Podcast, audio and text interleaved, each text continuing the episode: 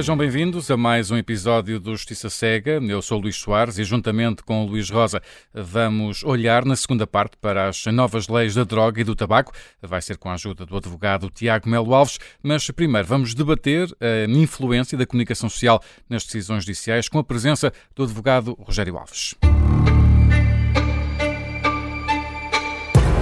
Hoje, o Luís Rosa, que, como sabemos, segue de perto os temas da justiça, vai estar em debate com o advogado Rogério Alves, presença habitual na rádio e na televisão. Vamos debater a influência da comunicação social nas decisões judiciais. Bem-vindo, Rogério Alves. Hum, vem-se a propósito de um estudo que já foi citado aqui no Justiça Seca, um inquérito feito pela Rede Europeia de Conselhos de Justiça de 2022, mostra que em Portugal 40% dos juízes admitem que as decisões a que tomaram foram influenciadas indevidamente por ações atuais, prévias ou expectáveis por parte dos meios de comunicação social. Rogério Alves, começava por lhe perguntar se fica surpreendido com, com este dado, com este número.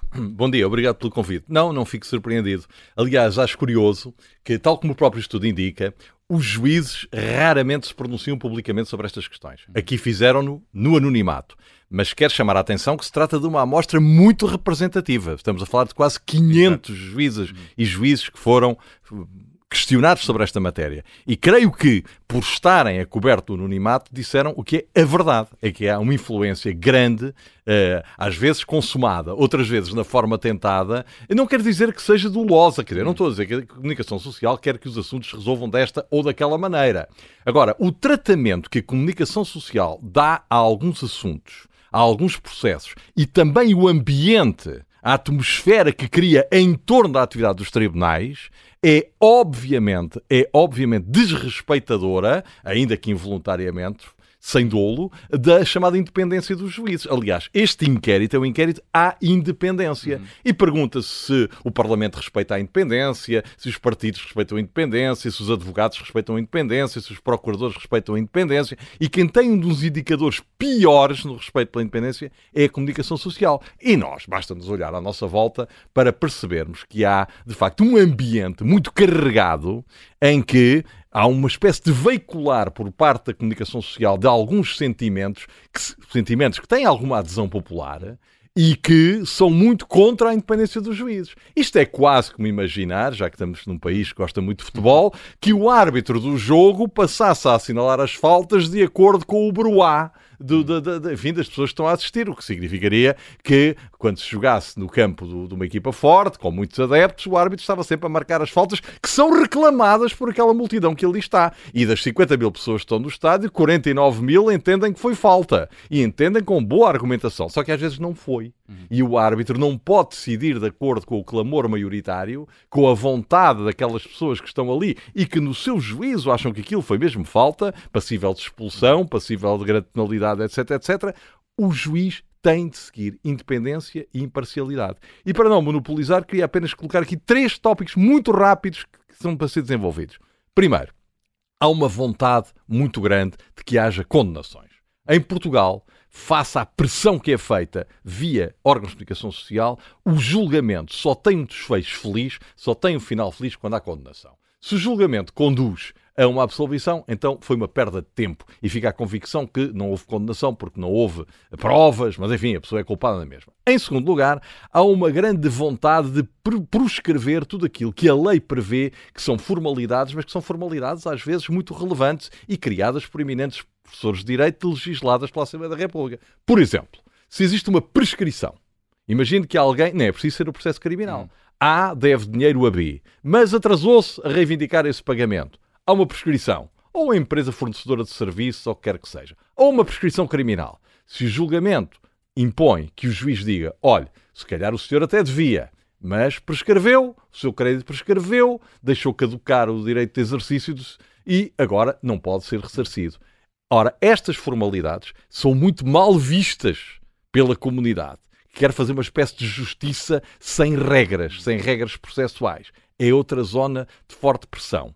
E depois, por outro lado, as pessoas têm pressa, a pressão da velocidade. E a velocidade, por vezes, é pouco compatível com a independência. E, portanto, são estas as zonas onde se revela este, ou seja, que estarão na base, seguramente, desta manifestação de juízes e juízes que responderam a este inquérito e trazem à tona um problema que é extremamente relevante, que é até que ponto a independência dos tribunais não tem de aqui também ser objeto de salvaguarda, de tratamento e de atenção. Já vamos desenvolver alguns desses pontos, mas se calhar eh, passava já ao Luís Rosa para, enfim, para de certa forma te perguntar a mesma coisa, se para ti este dado também é surpreendente.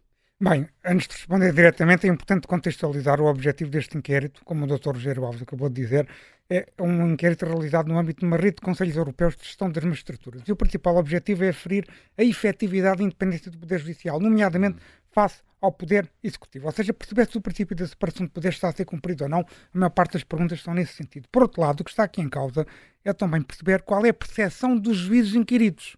Ou seja, isto é um inquérito de percepção. Não estamos em, não em causa casos concretos. Não fomos analisar, não, eles não foram analisar questões concretas, não, é uma percepção. É um inquérito de percepção para perceber qual é a percepção dos juízes. Não sobre os seus casos, mas sim sobre todos os outros, em abstrato. Bem, e portanto a pergunta que está aqui em causa tem a ver com a pressão externa sobre o Poder Judicial, nomeadamente a comunicação social. Perguntas-me só fiquei surpreendido. Não, não fico, mas por razões muito diferentes hum. das do Dr. Rogério Alves, que é um debate. Em primeiro lugar, o mês judicial é um mundo fechado por natureza. Os juízes, procuradores e os advogados são educados a funcionar num mundo fechado o que é um paradoxo, porque a justiça é feita em nome da comunidade, mas funciona de costas voltadas para essa mesma comunidade, com uma linguagem até que é muitas vezes propositadamente hermética e codificada. Portanto, no mundo destes, parece-me claro que um jornalista seja encarado como um intruso, como alguém que tenta, na perspectiva dos juízes, e às vezes também dos advogados, hum influenciar ilegitimamente uma decisão judicial. Então concordas que, que os médias tentam influenciar as decisões judiciais? Eu, por definição e em abstrato, não concordo com essa ideia. É verdade que aconteceram vários casos, e quase sempre com o mesmo órgão de comunicação social, em que há uma clara tentativa de dar de forma explícita alguém como culpado, basta recordar algumas manchetes, a dizer mesmo culpado. Hum. Eu acho que isso viola a deontologia jornalística. Eu acho que é importante nós percebermos, e, portanto eu considero que há aqui exageros e que violam essa deontologia. Agora, eu acho que é importante percebermos, e aqui dando uma perspectiva diferente, hum. eu que sou jornalista, porque é que eu acompanho estes casos. Os grandes casos de criminalidade económica ou financeira. Em primeiro lugar, porque os, os arguídos são ex-titulares de cargos públicos ou políticos. São ex-ministros, de Estado, hum. ex-dirigentes de administração pública e a população, a opinião pública, tem de saber porque é que aquelas pessoas estão a ser investigadas, ou hum. foram pronunciadas, ou foram, estão a ser julgadas. É esse o papel da comunicação social, dar informação à opinião pública sobre essa matéria. E, portanto, eu não eu admito que, e, e, em segundo lugar também, é escrutinar a própria justiça. E aqui entramos num campo muito sensível, porque os juízes não gostam de ser escrutinados por ninguém em geral, muito menos por jornalistas que nem sequer são licenciados em Direito. E esta parte de não serem licenciados é, em Direito é, é uma parte também. muito importante. Portanto, essa questão, não gostarem de ser escrutinados, também esta influência neste resultado que aqui estamos. Só para terminar, e vou já passar aqui a palavra ao, ao moderador, que certamente Sim. perguntará ao Dr. Rogério Alves a sua perspectiva. Mas, finalmente, se nós olharmos todos os resultados, todos os países, são muitos, são países da União Europeia, não só, uh, do Conselho da Europa também, nós reparamos uma coisa interessante, é que os resultados dos juízes consideram que têm mais expressão e legítima da comunicação social são Portugal e alguns países de leste. Nós formos ver os, os países de com democracias mais consolidadas, o Reino Unido, os países nórdicos, uh, o Reino Unido, estou a falar de Inglaterra, da uhum. Escócia, do, do, do, país de Gales, da Irlanda, uh, da Irlanda do Norte, da República da Irlanda também. Se formos ver os países nórdicos, nós a Alemanha, a França, reparamos que os resultados situam-se entre os 5% e os 20%. E certamente o Dr. É Alves não me vai dizer que a imprensa tabloide inglesa, francesa, alemã e austríaca é mais agressiva que o Correio da Manhã. Não, se calhar os juízes, se calhar os tribunais têm formas de lidar com esse escrutínio, se calhar mais efetivas do que, e olham para ele como uma forma mais natural do que se calhar os juízes portugueses. Uh, Rogério Alves, não sei se quer depois contrapor alguma das hum. ideias do Luís Rosa, mas queria também fazer-lhe uma pergunta uh, muito concreta, uh, uma vez que, que até disse aqui no, numa entrevista ao Observador que, que, a justiça não pode ser castigadora por definição, já, já nos, nos, seus pontos que, que colocou, disse que, que o sentido da comunicação social, da influência da comunicação social é, é sobretudo na condenação. Porquê que, porquê que isso acontece? Quais são os fatores, no seu entender, que levam a que a comunicação social influencie mais nesse sentido? Bem, porque tal como uma novela tem como final feliz que há caso com B eh, e que acabe tudo mais ou menos bem disposto, aqui também se entende que só vale a pena investir meios a inquéritos extensíssimos, grandes investigações, grandes detenções, eh, submissões a julgamento, depois episódios lá pelo meio um pouco rocambolescos de intervenção da defesa, que são sempre, sempre, sempre consideradas manobras dilatórias, eh, se depois terminar, apesar de todos os obstáculos, numa condenação. Agora, eu, eu gostaria de chamar aqui a atenção para três ou quatro aspectos que são muito importantes. O Luís fez aqui uma defesa muito brilhante da causa do jornalismo, mas eu sou um grande defensor do jornalismo de investigação. É é verdade. Eu quando fui bastonário eh, já há muitos anos, em 2007, entusiasmei-me numa reforma do Código de Processo Penal onde participei ativamente para acabar com a regra do segredo de justiça, que é das coisas mais absurdas, obsoletas e, e, e culpadas desta situação que existe em Portugal. E que, teoricamente e, houve uma alteração. Teoricamente uma alteração, não... vá, ficámos hum. melhor, não hum. ficámos tão bem quanto isso, porque a lei permitiu que, invocando fundamentos mais ou menos pífios, e, e sabendo nós que, em alguns casos, tem de haver segredo de justiça, hum. sabendo nós que, em alguns casos, tem de haver segredo de Justiça, acabou por se transformar quase a regra em exceção. Mas apesar de tudo, avançou-se bastante. e tem, outra... a ver, tem a ver com, com o fecho da Justiça que o Sim, Luís falava. Mas atenção, aí, aí eu também acho, e concordo com o Luís, que às vezes temos uma linguagem um bocadinho hermética, semi-defensiva, mas eu também tenho sido um defensor da acessibilidade da intervenção judicial. Portanto, eu gostaria que não se confundisse isto. Eu sou um grande defensor da investigação jornalística dos casos. Sou um grande defensor. Aliás, eu costumo dizer que, mesmo quando o processo está em segredo de justiça, o assunto não está em segredo de justiça. Essa Maria que entra tudo para um túnel, ninguém pode falar de nada, é um absurdo, nem sequer tem sustentação legal há aspectos privativos do processo que, quando ele está em segredo de justiça, não podem ser divulgados. Agora, se há ali um acidente de viação, uma agressão, uma difamação, eu não posso falar nisso. Porquê? Porque o processo está em segredo de justiça, absurdo. Agora, três ou quatro notas mais diretamente em resposta aqui ao Luís. Se olharmos bem para o, para o relatório, Inglaterra tem um valor elevado nesta estatística, a Espanha tem um valor elevado nesta estatística, a Itália tem um valor elevado nesta estatística e, portanto, não são só os países de leste. Hum. Há países que também são democráticos, uh, creio eu, embora alguns estejam um bocado em impasse, hum. que também manifestam, tal qual depois aparece a Turquia, uh, mas aparece a França, por exemplo. Hum. Isto significa o quê? Os juízes sentem, embora não verbalizem, porque se nós estamos numa sala de audiências e se diz a um juiz, pois, o meu cliente está a ter sido muito atacado pela comunicação social, a resposta tabular é sempre a mesma. Aqui, neste tribunal, não se quer saber do que dizem os órgãos de comunicação social. Essa é a resposta oficial. E eu acho, repito, e gostava de deixar isto bem claro, eu que sou um colaborador da comunicação social e que intervenho no espaço público há muitos anos, que nunca, em momento algum, se pode considerar que esta constatação de, de, de, poder tolher a independência dos juízes, deve inibir a comunicação social de intervir. Isso seria um desastre e um recuo de, de civilizacional. Agora, a justiça, os advogados, etc., têm também de intervir mais no espaço público para explicar às pessoas que às vezes as aparências iludem. Os advogados, quando diz os advogados, os titulares dos processos ou advogados Mesmo, em geral? Repare, quer uns, quer outros. Hum. Eu fui também responsável pelo Conselho, na altura, Distrital de Lisboa da Ordem dos Advogados, agora chama-se Regional, quanto com as questões da dispensa de segredo profissional. A norma do Estatuto da Ordem, que impede os advogados, em regra, de intervir no espaço público, é completamente anacrónica e, aliás, desvitaliza até uma das principais intervenções numa arena de defesa que hoje é fundamental em certos processos. Portanto, eu privilegio o debate, a abertura, a transparência. Agora, tem de se combater uma tendência segundo a qual, como Portugal é um país onde há muita impunidade, onde pouca gente chega a julgamento, onde os processos dos prevaricadores se perdem pelo meio das tramitações estranhas e dos nevoeiros que elas geram, quem tem a desdita de chegar finalmente ao banco dos réus, pelo menos esse, tem de ser condenado. Uh, Luís Rosa, uh, já estamos muito em cima do nosso tempo e, portanto, agora são respostas mesmo rápidas. Isso eu fiz de propósito, uh... para tolher um pouco espaço não, ao Luís Rosa, porque ele está a jogar em casa, portanto, admito que tivesse a arbitragem mais a seu favor. Nós somos justos e, portanto, mesmo jogando em, fora de casa... Não, mas, eu, eu, queria te perguntar também de forma muito concreta, quando tu investigas um caso, quando tu estás a trabalhar num processo, Estás a pensar na condenação? Não, não estou a pensar na condenação. Estou a pensar na informação que tem relevância pública para, o meu, para, para, os nossos, para a opinião pública, para os nossos leitores, para os nossos ouvintes. Estou a pensar no escrutínio que eu estou a realizar, porque eu não. Eu, aqui já é a minha forma hum. de ver o jornalismo. Eu não me interesso pelo processo do Zé da Esquina. Não me interesso claro. por processos de homicídio, por exemplo. Não, nunca acompanhei. Interesso-me por processos que têm a ver com titulares casos públicos. Mas também são os mais mediáticos, a verdade é Sim, essa. Têm, têm efeitos mediáticos porque aquelas pessoas desempenharam funções hum, públicas. Claro. E, portanto, no exercício das suas funções, são suspeitas de terem tido desvio de funções. Vou agora ter aqui hum. uma forma mais simples. Obviamente que eu estou interessado em saber informação e dar, no, dar essa informação de forma mais objetiva possível com interesse jornalístico, não é com interesse de condenar alguém. Vou dar um exemplo concreto, que é um caso muito falado nos últimos anos em Portugal, que é o caso, só para contestar aqui esta ideia, que nós jornalistas parece que queremos levar todos para a forca. Eu, por exemplo, o caso de Miguel Macedo foi um julgamento muito mediatizado.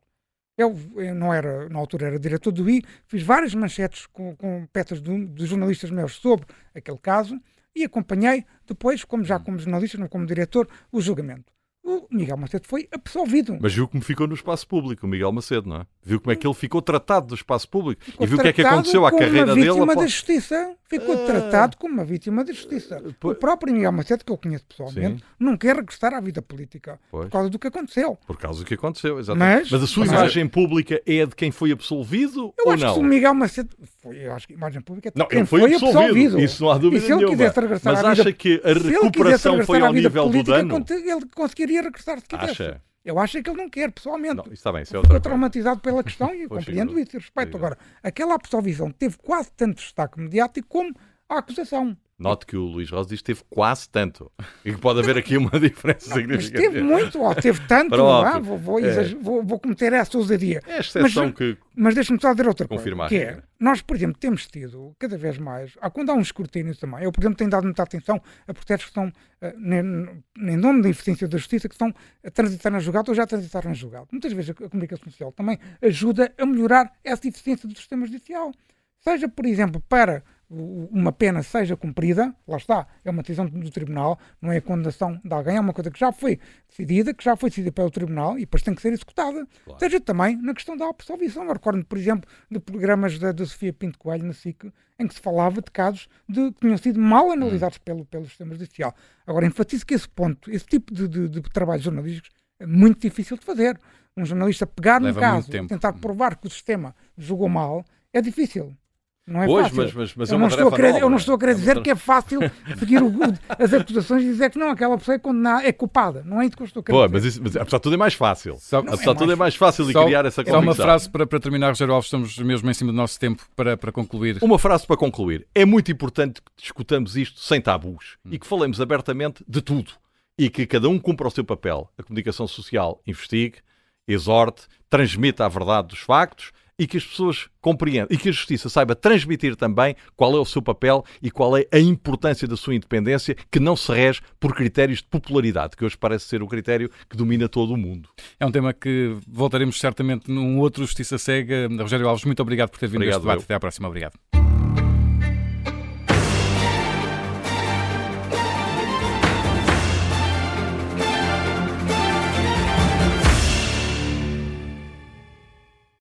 Esta é a Operação Papagaio.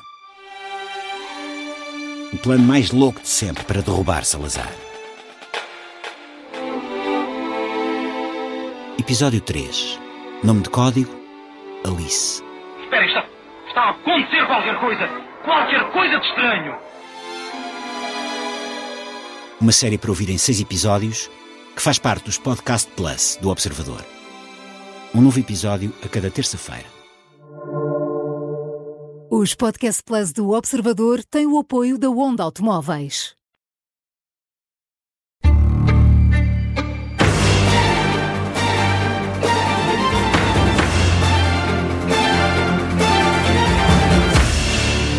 E nesta segunda parte do Justiça Cega contamos hoje com a ajuda do advogado Tiago Melo Alves para analisar o caso da semana. Olhamos para as novas leis do tabaco e da droga, mas Luís Rosa, vamos primeiro saber o que está em causa nestas duas leis que estão em vigor há pouco tempo.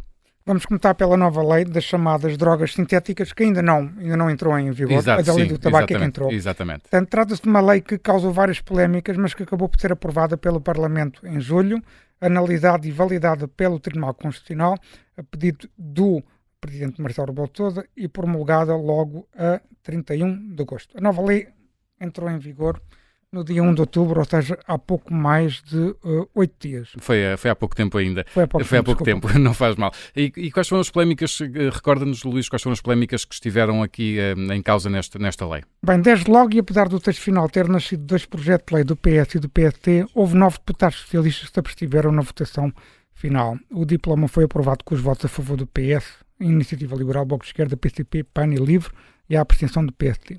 Depois foi o Governo Regional da Madeira que se queixou de não ser ouvido denunciando que a lei era inconstitucional devido a essa omissão.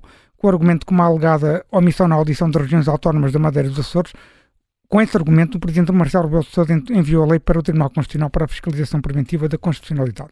E Marcelo fez questão de dizer que tinha reservas sobre o conteúdo do, do diploma. Hum, e o que é que respondeu o Constitucional? Não encontrou vestígios de inconstitucionalidade na lei, mas por entender que em determinadas matérias, como é o caso da lei das drogas, a Constituição não impõe a audição das regiões autónomas. Contudo, e quando recebeu a decisão dos juízes do Palácio Raton, o Presidente Marcelo fez questão de dizer num comunicado que o Constitucional tinha divergido do Governo sobre a quantidade de droga detida para que alguém seja considerado um mero consumidor. E, e quanto à lei do tabaco, Luís, analisámos eh, esta lei na primeira temporada, também com a ajuda do Tiago Melo Alves, mas que, que, novidades é que há em relação a esta lei? Bem, quando conversamos com, com o Tiago Melo Alves, já estava em cauta a discussão da proposta de lei do Governo, mas a mesma já foi aprovada na generalidade no Parlamento no dia 29 de setembro, com os votos a favor do PS, mas com 14 abstenções de deputados socialistas. A proposta de lei teve a abstenção do PSD, PCP, PAN e LIVRE, e os votos contra do Chega, Iniciativa Liberal e Bloco de Esquerda. A proposta está agora na Comissão de Saúde para debate e aprovação na especialidade, portanto já temos uma versão quase final da nova lei do tabaco, que aposta num aumento muito significativo das restrições na comercialização do tabaco, essa é a grande novidade, passa a ser proibido uh, ou passou a ser, vai passar a ser proibido a comercialização de tabaco nos restaurantes, cafés e pastelarias, pode, vai deixar também de ser possível igualmente às empresas de entregas ao domicílio ou até mesmo as vendas ambulantes de venderem cigarros. E de uma forma simples apenas será possível vender tabaco nas tabacarias, aeroportos, carros marítimas e, e de aeroportos. Sim, e, e, e também no, nos, nas gares de comboios. Eh, esta, então, só para, para retificar, esta lei do tabaco ainda não está em vigor, a lei das drogas sintéticas é, que, é que, já está em vigor, fica, fica, fica, a retificação feita. Uh, vamos então à, à conversa com, com, o Tiago Melo Alves. Bem-vindo, Tiago. Uh, quando pensamos em drogas, pensamos em drogas leves, como, como o AX, por exemplo, há também drogas duras, como a heroína ou a cocaína. Vamos então perceber exatamente e perguntar-lhe em primeiro o, quais, o que são as, as drogas sintéticas e quais são as diferenças relativamente a, a, às restantes? Bem, uma droga sintética é uma droga chamada uma droga de design, ou seja, uma droga feita em laboratório. Bem, hum. podemos dizer que todas as outras também são feitas em laboratório, mas estas têm uma particularidade, que é, são feitas para serem legais. Hum. É ao contrário das outras. As outras são feitas e o traficante, entre aspas, já sabe que é uma droga ilegal. A droga sintética normalmente é aproveitada uma droga legal e depois, através da alteração de pequenos componentes, a droga fica legal, ou seja, a sua comercialização é legal porque não cabe dentro das tabelas hum. que a lei uh, vai, vai atualizando uh, frequentemente. Repare-se que aqui as pessoas, que, os químicos, as pessoas que produzem estas, estas drogas sintéticas, estão sempre à frente hum. e o legislador está sempre atrás. E como este processo legislativo é um bocadinho demorado em Portugal, uh, bom, então há um certo aproveitamento destes tais laboratórios hum. em estar sempre à frente da lei hum. e vão alterando um pequeno componente, uma, uma, pequena questão química. E quando depois aquela, aquela substância é analisada pelo laboratório de polícia científica, da, por exemplo, da Polícia Judiciária, bom, não é não bate certo, não bate com, certo com, com a tabela. está previsto. Uh, isto, isto, isto até é um bocadinho diferente, por exemplo, de outros países, nomeadamente dos Estados Unidos da América, eu conheço um bocadinho melhor, em que não é necessário um processo legislativo tão elevado, ou seja, as próprias polícias, a DIA, etc., conseguem introduzir nas próprias tabelas uh, estes componentes químicos, que em Portugal, enfim, é o nosso sistema, é um pouco mais, é um pouco mais demorado. Mas, mas repare, só, só, para, só para frisar, o objetivo da droga sintética é ser legal. É, esta é a questão. E, e de resto, uh, Portugal tem, tem, apostado desde 2001 numa política pública de descriminalização do consumo de, das drogas e até com, com, elogios internacionais e com, e com bons resultados.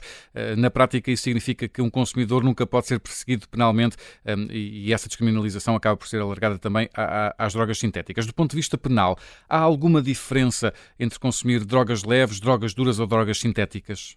Neste ou está tudo no mesmo saco? Neste momento, não. Hum. Mas já foi diferente. E, e, eu penso que esta foi a principal questão que a lei quis abordar. Hum. Uh, na verdade, continua a ser crime. A única diferença, a única diferença é que é crime apenas, por exemplo, se alguém quiser uh, cultivar para, para si próprio plantas uh, para, depois, para depois fumar, isso continua a ser proibido.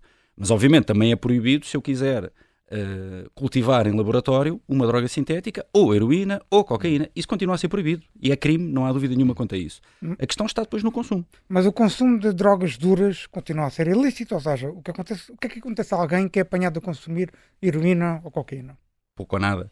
Ou seja, o que é que acontece? Uh, é ilícito do ponto de vista, mas é uma, uma contornação, não um crime. Essa é que é a diferença, houve a descriminalização. Ou seja, ou seja continua a ser proibido consumir Continua a ser proibido, não há dúvida nenhuma. E depois esta questão até é interessante se relacionarmos com o tabaco.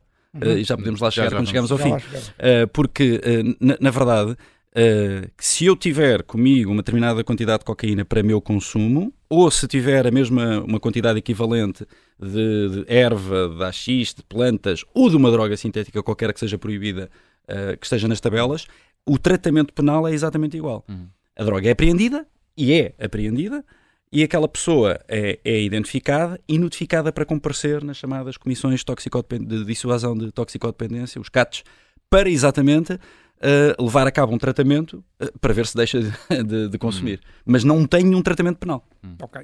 Portanto, é precisamente isso o conceito importante. Há aqui, a lei faz uma diferença entre consumidor e traficante. Isto é, tem que se definir quem é consumidor e quem é traficante. E é aqui que entra a definição do que é a dose de consumo. A lei estipula quantidades específicas para tal consumo? É.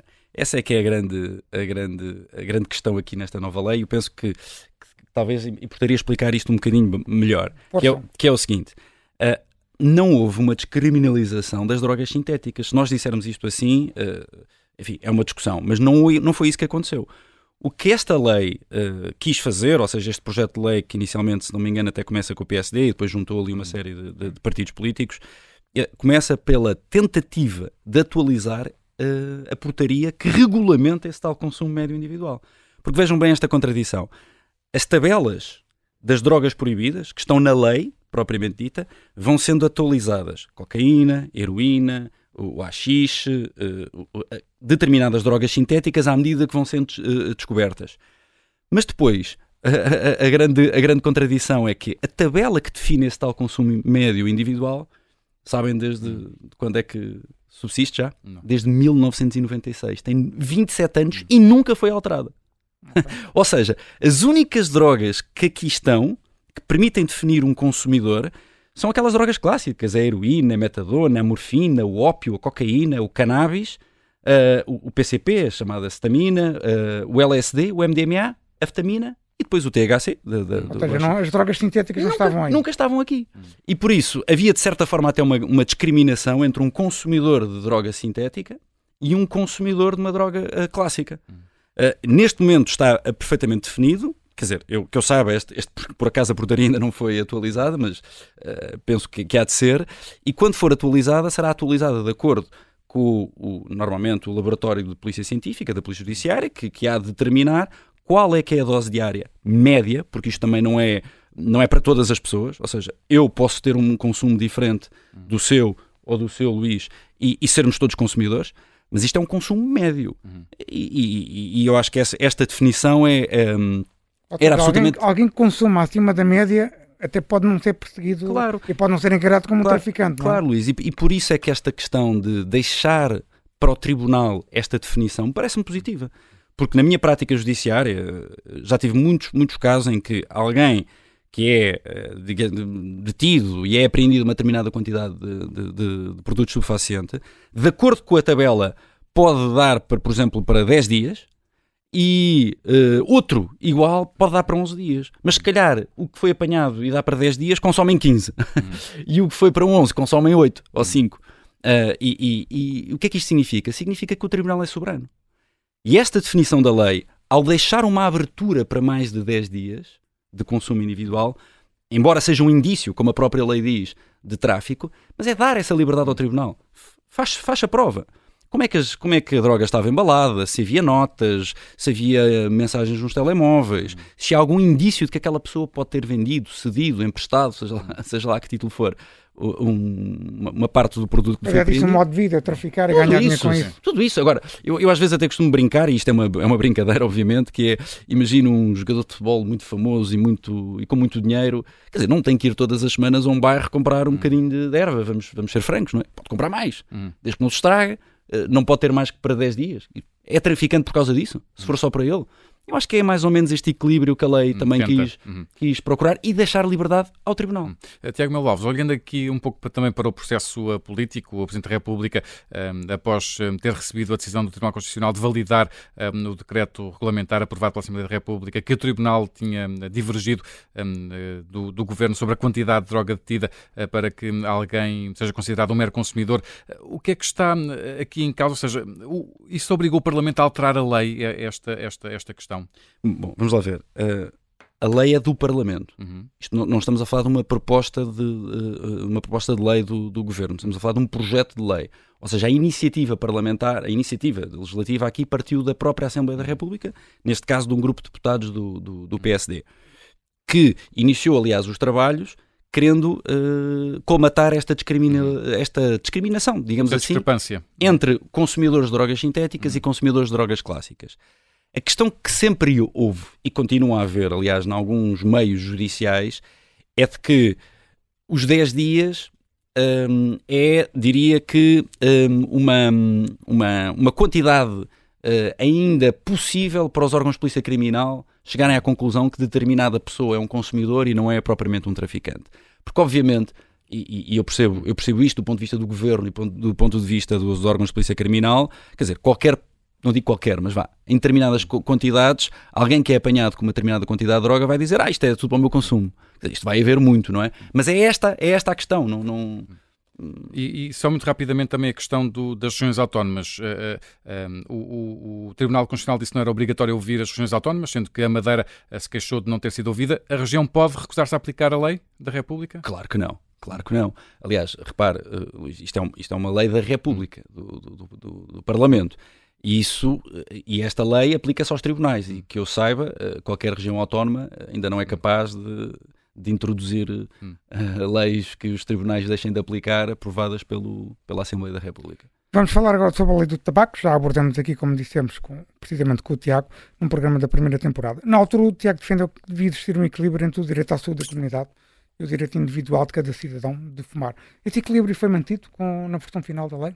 Bom, eu, eu, pelo aquilo que eu percebi entre uh, aquilo que foi anunciado pelo governo uh, no verão, ou antes do verão, da lei que estava a propor, neste caso uma, uma proposta de lei, uh, manteve-se. Que eu, que eu tenha percebido, que eu tenha percebido da, da, da votação final na generalidade, apenas houve uma alteração relacionada com os, uh, com os ah, postos de combustível, onde também pode ser vendida a, a lei. Agora, o que eu admito é que a descida à especialidade, neste caso à Comissão da Saúde, como o Luís estava a dizer há pouco, vai permitir que haja aqui alguns ajustamentos. Mas basicamente aquilo que existia na proposta de lei, na votação final, manteve-se. Agora, na especialidade, admito que sim.